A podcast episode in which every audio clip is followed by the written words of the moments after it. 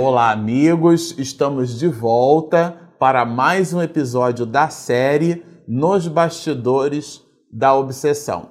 Antes de iniciarmos o episódio de hoje, nós gostaríamos de anunciar, fazer aqui uma propaganda, um convite a vocês para que nos visitem né, no quarto movimento Você e a Paz. Estamos aqui com uma camisa do movimento Você e a Paz, justamente com esse objetivo. Então, vai aqui o convite. Trata-se do quarto movimento Você e a Paz, aqui em São Paulo, no Ibirapuera, no dia 10 de novembro, a partir das 17 horas, isto é, 5 horas da tarde no Oscar Niemeyer, no Ibirapuera. Então fica aí o convite, você que está nos assistindo, o nosso querido Divaldo Pereira Franco, nosso embaixador da paz, estará aqui em São Paulo proferindo uma palestra cuja culminância é o convite para a paz mundial. Bom, é, e já que estamos falando de Divaldo, já que estamos falando de Divaldo, ele psicografou a obra que é o objeto do nosso estudo, esse livro, esse opúsculo, Nos Bastidores da Obsessão. Aliás, existe né, no nosso canal um convite que ele faz, fizemos uma gravação com ele lá no Rio de Janeiro, convidando a todos para o estudo desse material que a gente vem publicando aqui em formato de vídeos. Mas por uma coisa ou por outra, se vocês se recordam no episódio anterior, é que a gente está descrevendo que é a reunião mediúnica no plano espiritual organizada por Saturnino, existe ali Miranda como um repórter né, do mundo espiritual, ele descortina para nós esse bastidor, isto é, essa trama. E nesse processo, é, o, a jovem Mariana, que tem o nome de Aldegundes na encarnação passada, ela se vê ali ao lado do espírito Guilherme, que é esse obsessor. Aí repito, ainda nesse capítulo o nome dele não aparece, mas a gente já está adiantando o nome para não chamar o obsessor só de obsessor, né? Ele tem um nome, é Guilherme, e a gente então chama ele de Guilherme. Mas quando ele entra na sala, na, na, no espaço que o próprio Saturnino chama aqui de templo espírita, né? Dando a ideia de que há centros espíritas no mundo espiritual e espaços organizados para reuniões mediúnicas desses jaez ele, quando entra nesse espaço, ele sintoniza de imediato com Mariana. E Mariana sintoniza de imediato com ele. Mariana, então, faz a sua catarse, vou chamar assim, né? É, me apropriando um pouco aí do que os psicólogos falam é, desse conceito, ela faz a sua catarse, faz o seu conjunto de explanações, ele reivindica, porque ele diz ali que de verdade ele se considerava a vítima, e ao mesmo tempo se considerava o credor. E é nesse Coan que essa história se dá. Mas nós paramos num instante aonde ele reivindicando o direito de ter, por exemplo, a posse, né, de ter a, a, o ato da vingança, de fazer justiça, como ele diz o tempo inteiro aqui, né, nesse capítulo, né, ele começa a sintonizar com o personagem do passado. Esse personagem que, inclusive, na existência dele como Guilherme lá da Holanda, né, é, faz com que ele é, assuma uma identificação de outrora. Vamos lembrar que Guilherme deixa o mundo material através do suicídio. Ele se sente desonrado porque Mariana Aldegunde, sua esposa, ela então o trai, né, com Jacó, que nada mais nada menos é o seu próprio pai Mateus nessa existência. Isso explica um pouco da rixa que existe entre os dois, mas ele como se vê ali sem a esposa, se vê desonrado, ele então deixa a vida terrena através do suicídio e fica em condições no mundo espiritual muito terríveis, né? E é esse panorama, esse clichê mental que, em função desse diálogo muito duro, muito estreito e ao mesmo tempo muito necessário, né? Ele recobra esse personagem de outrora, ele faz eclodir dos refolhos do inconsciente tudo aquilo que o animava de maneira transada. E é justamente nesse trecho que nós vamos ler aqui, olha. Em se referindo à região punitiva em que se surpreendera após o suicídio nefando, o atônito interlocutor se transfigurou repentinamente e, parecendo sofrer indescritíveis padecimentos, se pôs a debater, chorando copiosamente. Aqui a gente recorda o que é necessário para a alma estar em paz com a própria consciência, né? estar quite com a consciência e, e, em cima das leis divinas. Então, nós, quando cometemos alguma falta, algum deslize, e é isso mesmo, porque no livro dos Espíritos nós vamos encontrar na questão 621 Kardec perguntando: aonde está escrita a lei de Deus, a lei divina, né? É, e os espíritos respondem que ela está escrita na consciência. Mas não é essa consciência de estado de vigília que a gente lembra o que tomou no café da manhã ou que o, o almoçou ontem. É, são nos refolhos da alma. Quando nós cometemos um decesso, a alma registra isso na razão direta do seu entendimento. E isso fica um débito para com a, com a consciência divina para com a própria criatura. Ele então faz eclodir esse processo e assume ali uma carantunha, uma, assume uma, uma, um aspecto muito grave, muito duro, uma cena que Miranda descreve aqui de maneira muito singular, mas a gente fica imaginando que deve ter sido uma perturbação muito grande. E é feito né, um, todo um passe todo um tratamento ali na hora para poder acalmar e atenuar um pouco a condição daquele espírito, até para que ele volte a falar, até para que o propósito dessa reunião, que era o diálogo de Guilherme com Mariana, ele se dê. Então vamos encontrar Manuel Filomeno de Miranda falando dessas questões nossas, né? E ele nos diz assim: a viciação mental Viciação mental, gente, é o vício da mente. É aquilo que o próprio Manuel Filomeno de Miranda, em episódios anteriores, ele chama de monoideia. É aquela ideia fixa que a gente tem como um vício, por exemplo, que a pessoa pensa o tempo inteiro no, no, no, no cigarro, né? ou ela pensa em, o tempo inteiro em, em, atividades de luxúria, ou ela pensa o tempo inteiro em, na, na glutenaria, que é o hábito de alimentar-se fora, acima das nossas necessidades. Então, tudo a isso, né, é assim, a distância entre ou a diferença entre o hábito e o vício é quando ele domina você.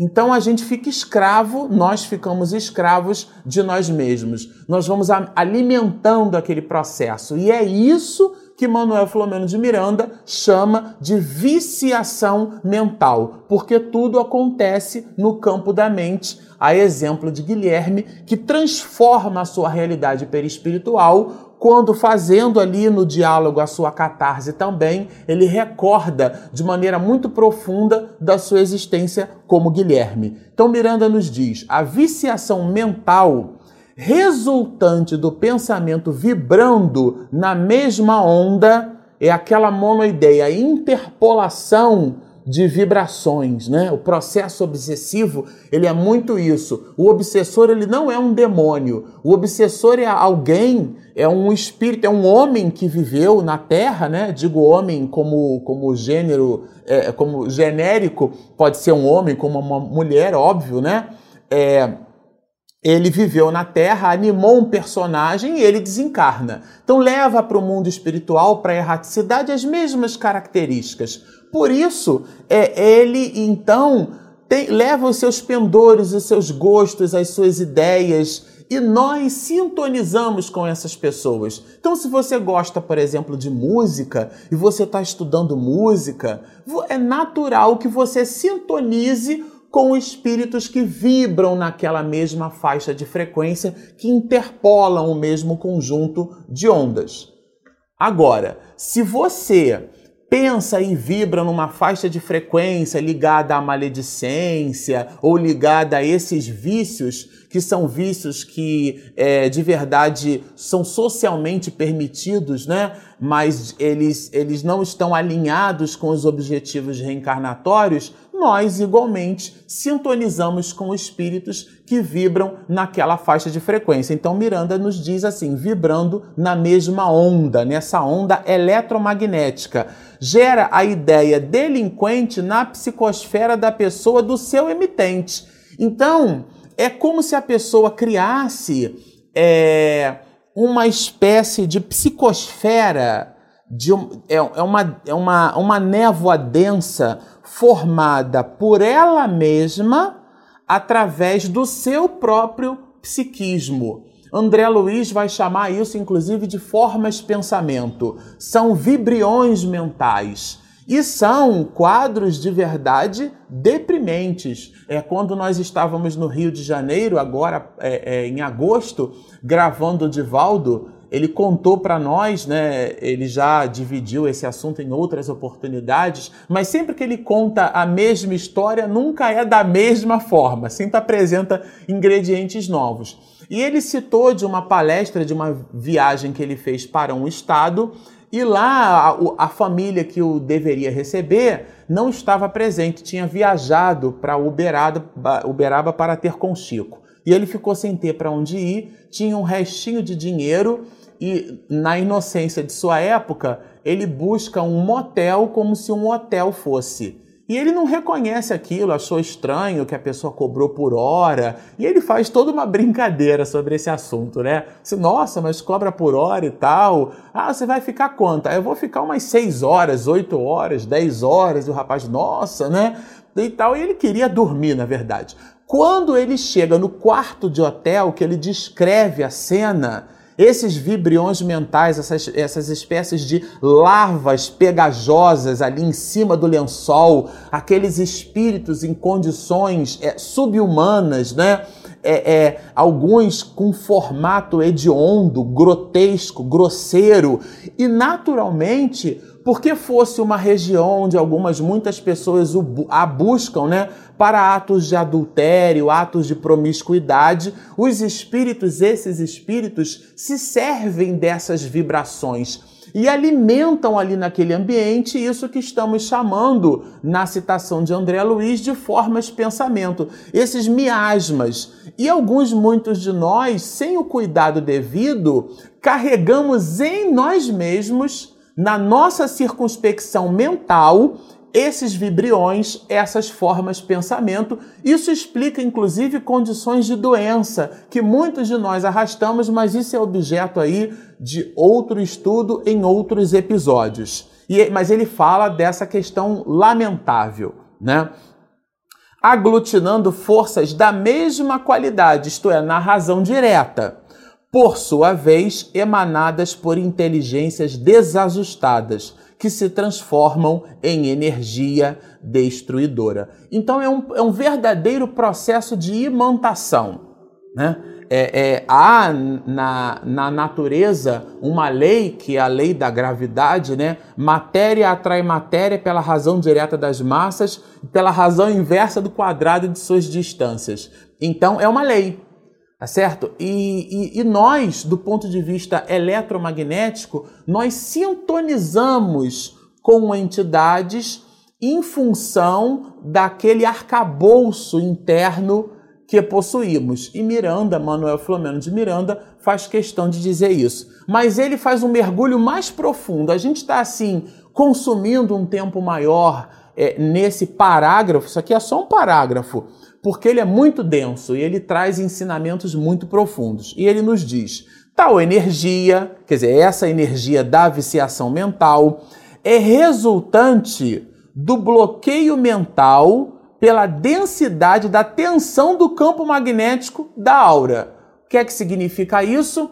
É, nós temos uma potência dentro de nós. Aliás, é, depois da Primeira Guerra, né, quando nós passávamos ali aqueles cabos eletrificados de um lado para o outro, é, a comunidade científica percebeu que os metais eram facilmente eh, imantados ou sensibilizados por aquela corrente elétrica que passava ali por um cabo.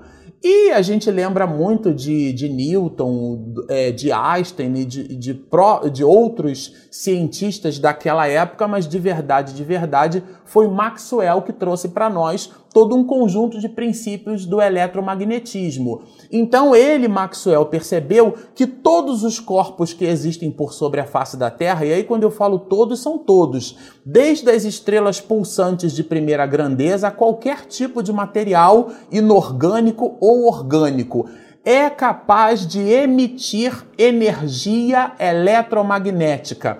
E essa energia viaja pelo espaço na mesma velocidade, colocou Maxwell à época, na mesma velocidade da luz. Então ele, Maxwell, ele trouxe para nós uma contribuição muito grande. E por que que estamos dizendo isso? Porque se todo corpo produz é, energia eletromagnética, a mente pode funcionar para a alma como um verdadeiro dínamo, re regulando, por exemplo, a amplitude e a frequência dessa mesma onda. A gente não quer aqui ser muito técnico nesse assunto, mas para dar uma pincelada no tema, vamos imaginar, por exemplo, um sinal de FM, de rádio.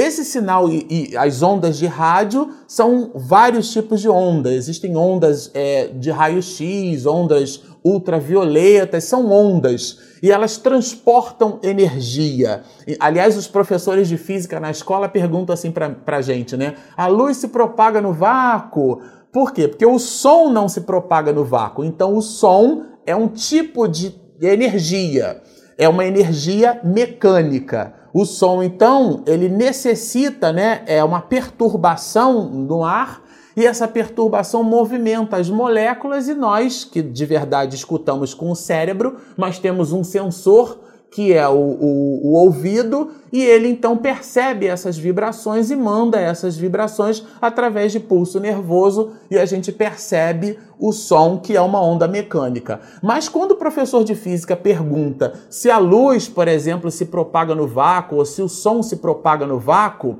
ele está querendo nos fazer raciocinar que as ondas eletromagnéticas não precisam de matéria para se propagar.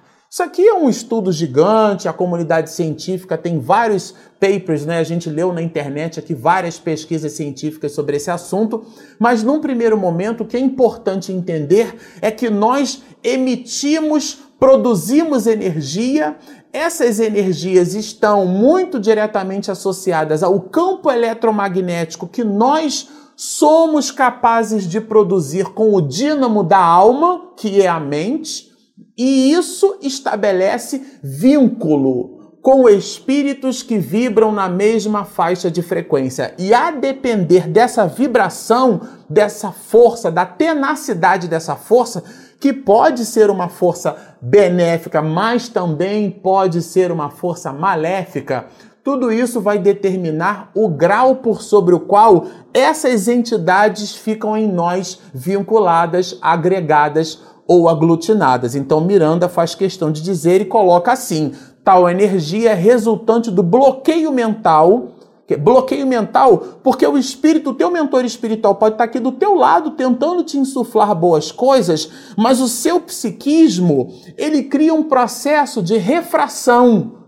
Ele cria um processo de bloqueio dessa onda eletromagnética benfazeja. Então ele chama de bloqueio mental pela densidade da tensão do campo magnético da aura. Quanto maior for a força, quanto maior for a, a, a, a tenacidade, maior é esse campo eletromagnético, mais difícil ficam os espíritos de escola de induzir em nós bons pensamentos.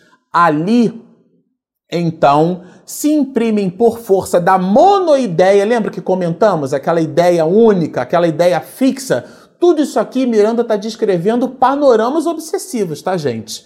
Essa força da monoideia devastadora, olha, então, olha, ali então se imprimem por força da monoideia devastadora as construções psíquicas que se convertem em instrumento de flagício pessoal ou instrumento de suplício alheio operando sempre no mesmo campo de vibrações mentais idênticas. Isso daqui é maravilhoso. Lido assim parece difícil, mas de verdade, de verdade, uma vez o próprio Di fazendo uma palestra citou para nós, existe um provérbio popular, diga-me com quem andas e te direi quem és, e ele nos cita, né, fazendo uma retórica eh, nessa máxima, diga-me quem és e te direi com quem andas. Porque é o, o nosso mundo íntimo, são as nossas realizações que vão determinar quais espíritos estarão conosco. Então vocês ficam imaginando um médico, por exemplo, um cirurgião, um médico é um, é um mensageiro de Deus, né? É aquele que vela pela nossa saúde na existência terrena. Então vocês imaginam assim, você vai para um consultório médico com uma encrenca, e aí aquele médico, porque estudou, por exemplo, são seis anos de medicina, dependendo do tipo de residência médica, são quatro anos, seis anos de residência médica, se é um cirurgião, né, precisa fazer residência médica. Isto é, por que, que eu estou falando tudo isso? Porque ele aprende, conhece e guarda no seu equipamento íntimo uma espécie de sino, vou chamar assim, para que. Vocês já viram aqueles equipamentos ou aqueles metais que quando você coloca ele vibrando, o do lado vibra na mesma frequência? Porque ele apresenta as mesmas condições. Então, o espírito no mundo espiritual vai insuflar aquele médico e ele, como possuiu conhecimento o suficiente, estudou para isso, ele vai sintonizar.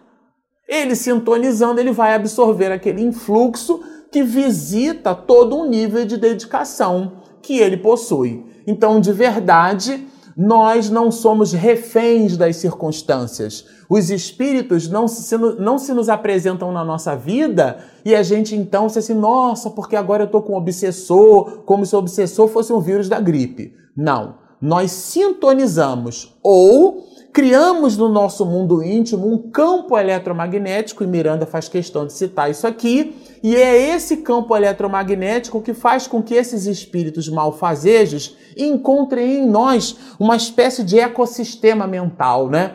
Para que eles apresentem essas ideias perturbadoras, nós alimentemos essas ideias perturbadoras e depois a gente já não sabe mais o que, que é a ideia do obsessor e o que, que é a ideia do obsedado. Então, ele fala aqui em lamentáveis obsessões, porque de verdade essas obsessões são a verdadeira pandemia do século XXI. Todas as crises humanas, elas têm a sua, a sua gênese na criatura humana. E esse, conjunto enorme de situações terríveis que a gente observa nos dias de hoje tem o seu potenciômetro na obsessão. E é um caso muito grave e esse livro ele é muito oportuno para o estudo dessas questões. E ele fala aqui, igualmente, desses centros da forma, né? Que que criam enfermidades perturbadoras de longos anos. Porque é, é centros da forma, porque, de novo, a mente cria vibriões mentais. E esses vibriões passam a se alimentar das próprias emanações fluídicas que nós mesmos produzimos. Isso visto do ponto de vista espiritual deve ser um quadro assim muito lamentável. Né? É como observamos aqueles programas de televisão, né?